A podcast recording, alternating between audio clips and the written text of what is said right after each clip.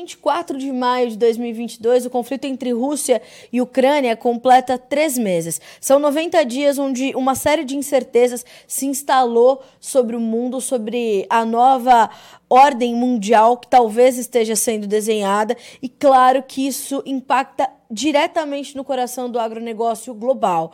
As cadeias de suprimentos continuam todas desorganizadas e, aprofundando essa desorganização, a disrupção é muito severa, e as questões todas ligadas à oferta de alimentos, à segurança alimentar, o processo inflacionário se intensificaram desde que esse conflito começou.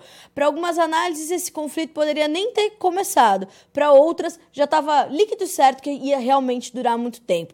E é esse balanço, nesses noventa dias de conflito, que a gente vai fazer agora com o professor Leonardo Trevisan, da E S P M, especialista em geopolítica, em, é, é, em geopolítica é, global, né? O professor Trevisan, um estudioso dos acontecimentos do mundo, não é isso, professor? É sempre bom ter o senhor aqui no Notícias Agrícolas, sempre muito esclarecedor. Boa tarde, seja bem-vindo. Boa tarde, boa tarde a vocês, muito obrigado pelo convite. Nós é que agradecemos é, mais uma vez por o senhor estar conosco aqui no Notícias Agrícolas. Professor, noventa dias de guerra, os efeitos que a gente já pode contabilizar estavam dentro do seu horizonte quando essa guerra começou, ou a gente foi muito além daquilo que a gente poderia imaginar quando as primeiras ações ali do presidente Vladimir Putin foram é, tomadas lá em vinte e quatro de fevereiro? Olha, é, de fato você colocou bem, né? A, a maioria dos analistas, né, de alguma forma, olhava para aquela concentração de tropas desde dezembro do ano passado, perto nas fronteiras com a Ucrânia, e imaginava que aquilo era uma cena, né, que aquilo era um jogo de cena, que aquilo era apenas uma, uma confortação mesmo, porque as tropas eram com eh, conscritos, eram com recrutas mais jovens e, e tudo mais, ela não tinha, essa, não tinha essa, esse perfil. Os fatos parece que se desencadearam, a situação avançou mais, e hoje nós temos uma situação praticamente difícil de controlar, e o que é impressionante para os dois lados, tanto a Rússia apostou numa situação, e para a Rússia isto não se concretizou como ela tinha imaginado, um domínio da Ucrânia em poucos dias, como para o Ocidente também, nunca imaginou que precisasse ir tão longe nas sanções, que precisasse ir tão longe numa, numa fortalecimento de pressão econômica, que, é claro, terá seus efeitos também para o Ocidente. Nós nunca podemos esquecer a frase de Olaf Scholz, o, o premier, o primeiro-ministro alemão, que diz, olha, as sanções têm que ser contra a Rússia, não contra nós. Esta frase deve ser muito lembrada pra, pela surpresa do Ocidente em relação a isso, porque gerou inflação, gerou uma série de problemas, como você disse, mais desorganização. Enfim, uma surpresa geral, dando razão àquela máxima que os gregos conheciam também, os gregos antigos. Todas as guerras a gente sabe como começa e não sabe como termina. Professor, o senhor concorda com essa minha é, modesta afirmação de que o conflito dessa, dessa, dessa magnitude atinge diretamente o coração do, do, do agronegócio global, não só como cadeia de distribuição, mas também como, como sistema produtivo? Essa semana que passou, nós vimos um... Um, um operador de trator na Ucrânia, enquanto fazia trabalho de plantio, ser atingido, né? Não morreu, graças a Deus, mas foi severamente ferido, está em estado grave, mas o, o trator ficou ali completamente destruído, ele estava fazendo o plantio da atual safra de grãos ali do hemisfério norte. É, faz sentido, quando a gente olha para isso, voltado para o contexto do agronegócio, que realmente o sistema produtivo e a cadeia de distribuição são é, é, diretamente atingidas por esse conflito? Não há dúvida alguma que você tem toda a razão, né? Os alertas são sucessivos, muito de, de, de entidades que estão acima de qualquer é, dúvida de que tem conhecimento de dados globais. Eu estou falando de nada menos, nada mais do que o Fundo Monetário Internacional, o F M I, o Banco Mundial, a, a, a FAO, que é a, a, a entidade da ONU relativa a alimentos, food and, and agronomy, é, é basicamente as entidades principais do mundo que estão repetindo os alertas de que nós estamos numa situação gravíssima quanto à oferta de alimentos, à base do nosso agronegócio.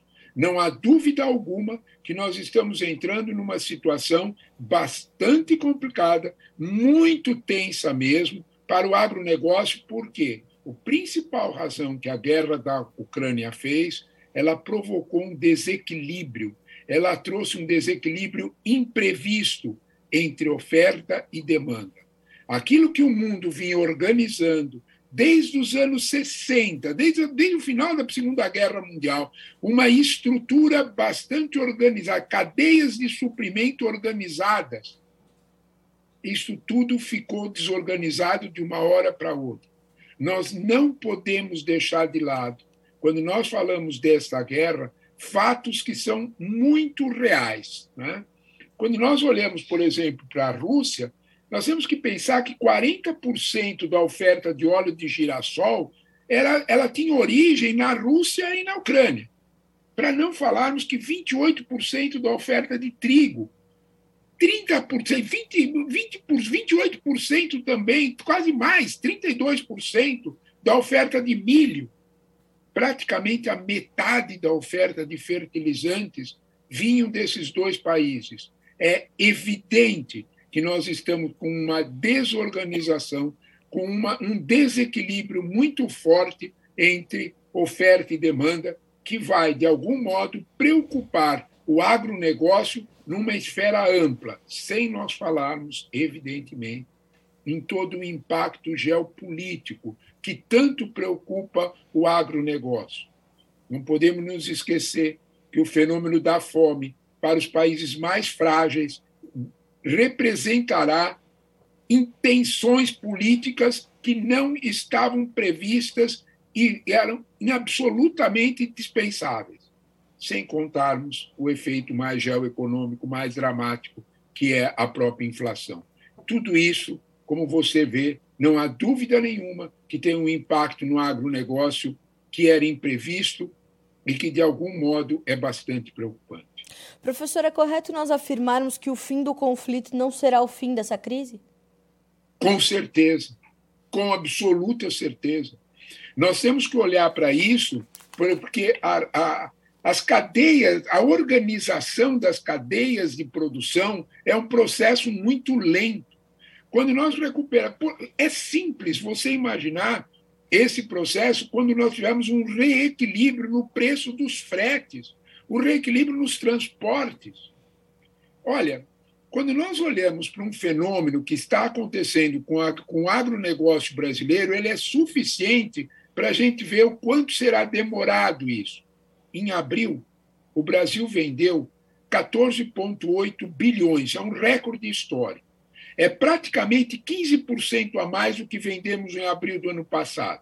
Com um detalhe, o volume exportado é quase catorze por cento menos que abril do ano passado. O que, que explica isso? Como é que você pode ter recebido mais dinheiro quando você exportou menos?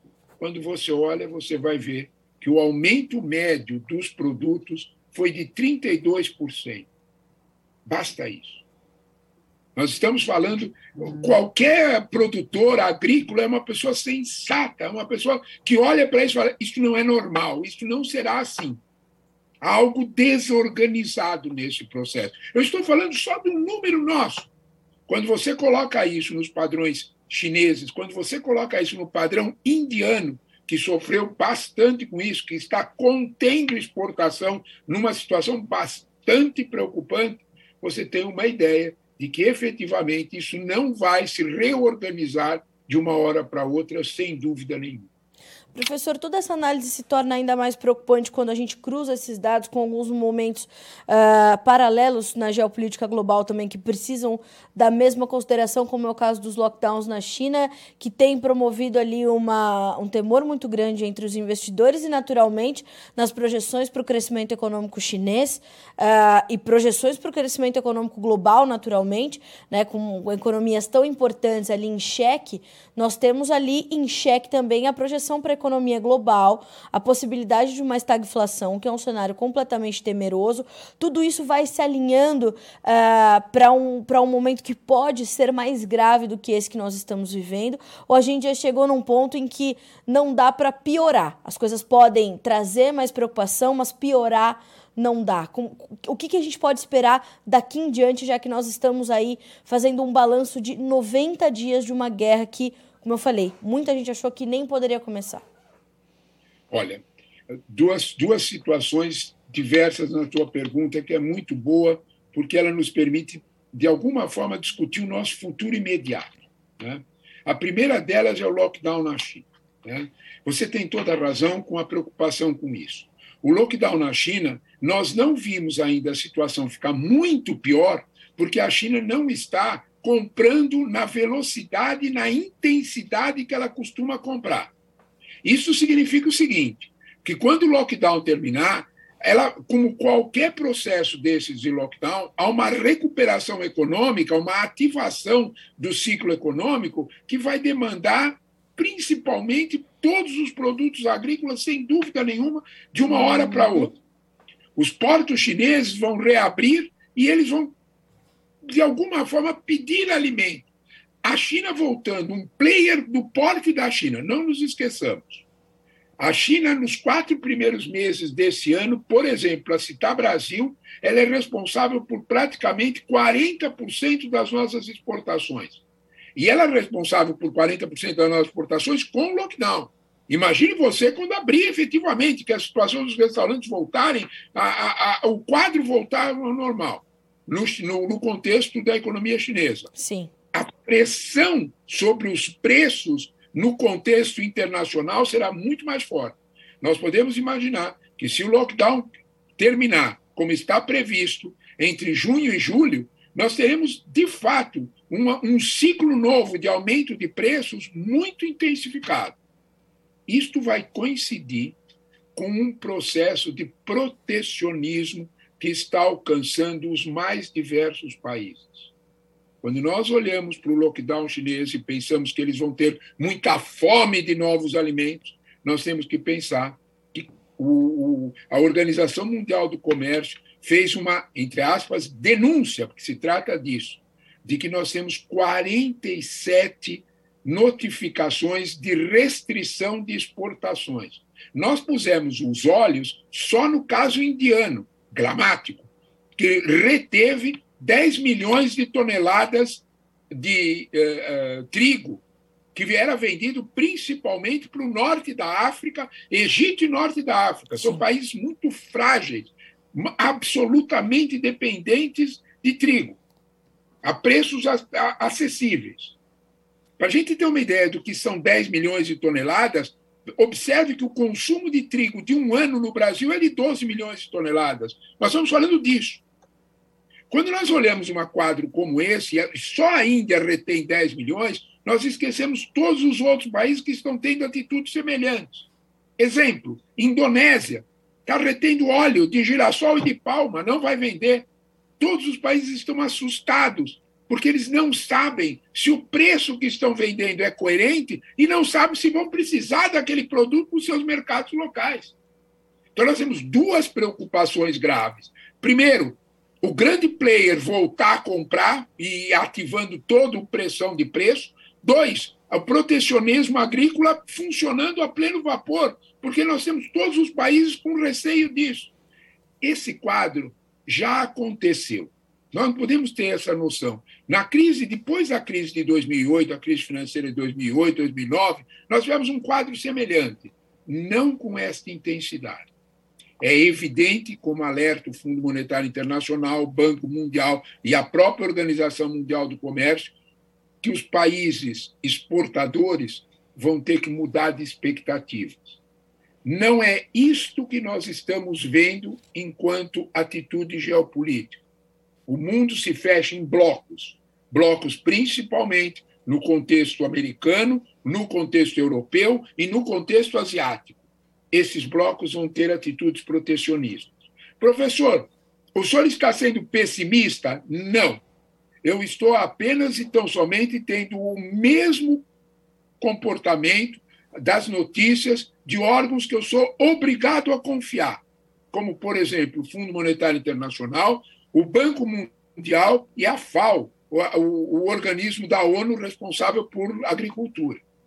Essa, é, esses organismos têm dados globais e eles estão nos fazendo um alerta de que já passou o tempo do bom senso e da negociação, principalmente em torno das duas grandes potências, Estados Unidos e China.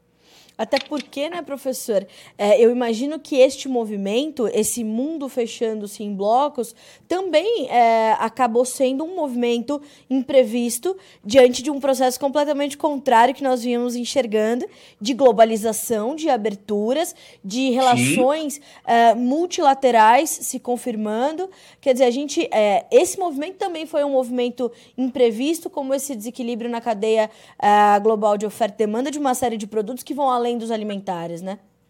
Com certeza. Olha, quando nós olhamos para isso, você me fez pensar um segundo. Quando a tua pergunta me faz pensar. Quando nós olhamos para isso, nós podemos fazer uma descrição dos passos de quase uma tempestade perfeita. Observe com calma. Quando a guerra começou, esse é o primeiro passo. A guerra aumentou a desorganização dos fluxos de comércio, especialmente de trigo, milho, girassol. Tá. Ela, ela começou aquilo e, e, de alguma forma, nós já estamos com esta guerra, ela, ela já estava se desenhando, né, é, com as tensões típicas da pós-pandemia. A pós-pandemia já tinha provocado aumento, mesmo o processo do lockdown chinês. Já tinha provocado aumento de preço, certa desorganização, recuperação dos fretes. Ótimo. Nós temos esse quadro, a guerra veio em fevereiro, quando estávamos reorganizando, de alguma forma, o fluxo sofre. É quase uma tempestade perfeita, porque nós tivemos acompanhando desde o último trimestre e todo o longo do primeiro trimestre desse ano, fatores climáticos muito preocupantes. As inundações na, na Índia, a, a, o, o processo do inverno rigoroso nos Estados Unidos uhum. atingindo a soja. Uhum. Nós tivemos preocupações, inclusive no Oriente Médio, até mesmo a Europa teve uma oferta menor de trigo, a França, por exemplo, por razões climáticas. Então, nós temos a guerra, nós temos as razões climáticas, e isso está se coroando com um terceiro passo dessa tempestade, que é esta reação defensiva dos governos, falando em segurança alimentar, que, na verdade, esconde uma preocupação de um protecionismo comercial absoluto, que ele tem função de, se eu estou vendendo no preço certo, dois, se eu não vou precisar desse produto amanhã porque eu não tenho onde comprar. Ora, quando nós olhamos esse quadro, nós temos, sim, um desencadear de uma situação bastante grave, bastante preocupante, e que o agronegócio, de alguma forma, fica com a responsabilidade de alimentar o mundo num quadro em que o mundo está se entendendo menos. Globalização, comércio, ele significa, antes de mais nada, bom senso. Ele significa afastar outras situações. Quando o mundo não comercia, ele guerreia.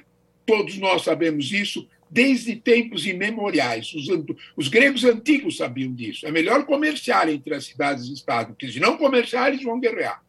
É esta situação, e essa situação, de alguma forma, só devolve cada vez mais importância para o agronegócio no contexto mundial.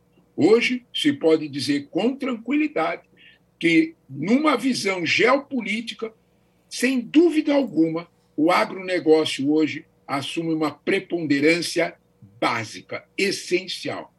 É quase uma diplomacia do bom senso que cerca hoje o agronegócio. Está correspondendo, porque não, o problema não está na produção do agricultor, o problema está na forma como os governos entendem essa produção como atitude geopolítica. São coisas diferentes. Sensacional, professor. Eu adoro ouvir o senhor falar, né? O senhor sabe que eu adoro entrevistá-lo, porque é tão esclarecedor. Hoje mesmo eu falei sobre uma aceleração de processos que o mundo vai passar, não só no agronegócio, mas a gente vem aqui no Brasil, né, é, é, entre Brasil e China, costurando um protocolo para exportarmos milho, milho para os chineses já há alguns anos. E hoje esse proto- ontem esse protocolo foi assinado, né, professor? Porque a Sim. China, na sua demanda constante e presente e pujante, como como o senhor falou, já já volta à normalidade, não sabemos ainda quando. Nós sabemos que quando essa onda de consumo vier, ela virá de forma tal que vai exigir mais produtos. E a China, tentando se garantir, então assinou este protocolo com o Brasil ontem, porque sabe que é uma alternativa ao milho que comprava na Ucrânia. Mais processos como esse podem acontecer, professor? Essas buscas por alternativas que deem alguma segurança, portanto, a esses mercados nesse momento? Com certeza. Você lembrou esse protocolo assinado e há outros protocolos, vamos dizer assim, para usar uma expressão nossa, na nossa mira, né? Na mira nossa e na mira dos chineses, né? Os chineses são negociadores habilíssimos há milênios, não, não nos enganamos, né? É, é, eles sabem muito bem negociar, não é de hoje. Se alguém tem alguma dúvida, leia o Marco Polo, é, mil duzentos e oitenta, é, setecentos anos atrás, né? O Marco Polo ficou absolutamente surpreso com a capacidade de negociação dos chineses. Quando a gente olha para isso, né, a gente vê que os chineses estão se antecipando a todo esse processo que nós estamos vendo. Se você me perguntar quem são os negociadores que estão mais à frente nesse processo de perceber os passos dessa tempestade e se adiantar, os chineses, não há dúvida nenhuma. Quando nós olhamos a aproximação que os chineses fizeram com a Argentina, quando, quando nós olhamos a aproximação, como você mencionou, e a sequência dessas aproximações com o agronegócio brasileiro, ele é semelhante à sequência das mudanças que os chineses estão fazendo em todo o contexto asiático. A Indonésia, por exemplo, para citar um país, assinou protocolos semelhantes a esses com os chineses desde outubro do ano passado. Notícia do Financial Times. Quando nós olhamos para esse quadro, a gente observa que a diplomacia chinesa está sendo muito mais ágil e, principalmente, protagonista da sua própria necessidade do que qualquer outro dos países mais desenvolvidos. Isto é uma, isto, a, a, a, o lado brasileiro está reagindo a isso? Está. E está reagindo de uma forma que é indiscutível, de uma forma competente. Eu vou lhe dar um exemplo concreto de como nós estamos agindo de uma forma competente. O, o, a imprensa noticiou o crescimento das nossas importações com a Rússia.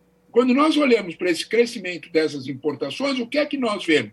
Que a Rússia era o nosso décimo segundo eh, eh, vendedor, em, em, que nós, nosso décimo segundo mercado comprador de produtos, e passou para o quinto.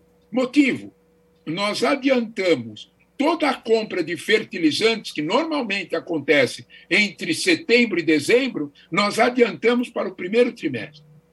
Em outras palavras, o agronegócio brasileiro foi também ágil. Vamos dizer desta forma, os chineses são bons negociadores, mas os brasileiros, os, o agronegócio brasileiro está aprendendo, sim, a negociar, inclusive com os chineses. Não há dúvida nenhuma. Professor, tenho certeza que a gente ainda vai ter muito para monitorar a partir desse ponto. É, a gente vai marcando esses períodos porque são emblemáticos e nós não gostaríamos que durasse três dias, que dirá três meses essa guerra, mas a gente precisa fazer esses alertas e esse monitoramento constante. Por isso, eu lhe agradeço por estar conosco, conosco aqui no Notícias Agrícolas. É sempre um prazer receber a sua, a sua sabedoria e a sua análise muito completa, professor. Obrigada mais uma vez pela gentileza de estar conosco nesse vinte e quatro de maio. Obrigado a vocês pelo convite e pela excelente conversa. Muito boas perguntas, faz, faz todos nós pensarmos. É isso que precisamos. Muito agradecido. Muito obrigada, professor. Até uma próxima. Um abraço para o senhor. Boa terça-feira. Boa terça-feira também. Até logo. Obrigada. Até logo.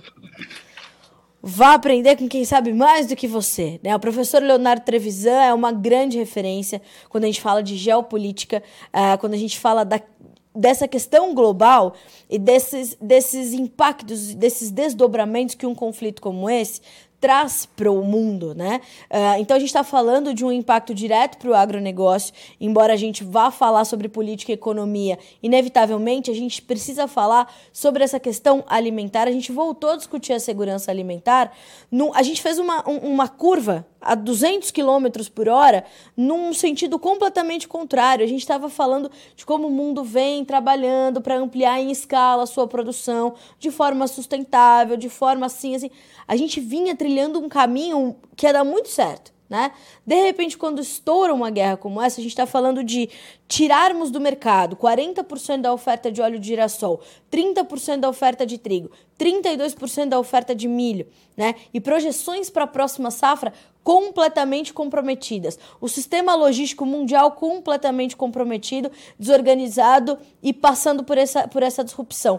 Os insumos para as próximas temporadas comprometidos. Então a gente precisa fazer esses balanços e entender uh, o que esses balanços nos mostram pro, né, daqui para diante. O que mais a gente pode esperar? Então a provocação dessa entrevista é essa. Como é que a gente pode se planejar para o que a gente pode esperar ainda para as próximas, para as próximas semanas, para os próximos meses e que dirá para os próximos anos, porque como frisou o professor Leonardo Trevisan, o fim da guerra não será o fim dessa crise, dessa desorganização das cadeias globais de suprimentos. A gente fica por aqui com esse boletim, mas a nossa programação continua por aqui. Notícias Agrícolas, vinte e cinco anos ao lado do produtor rural.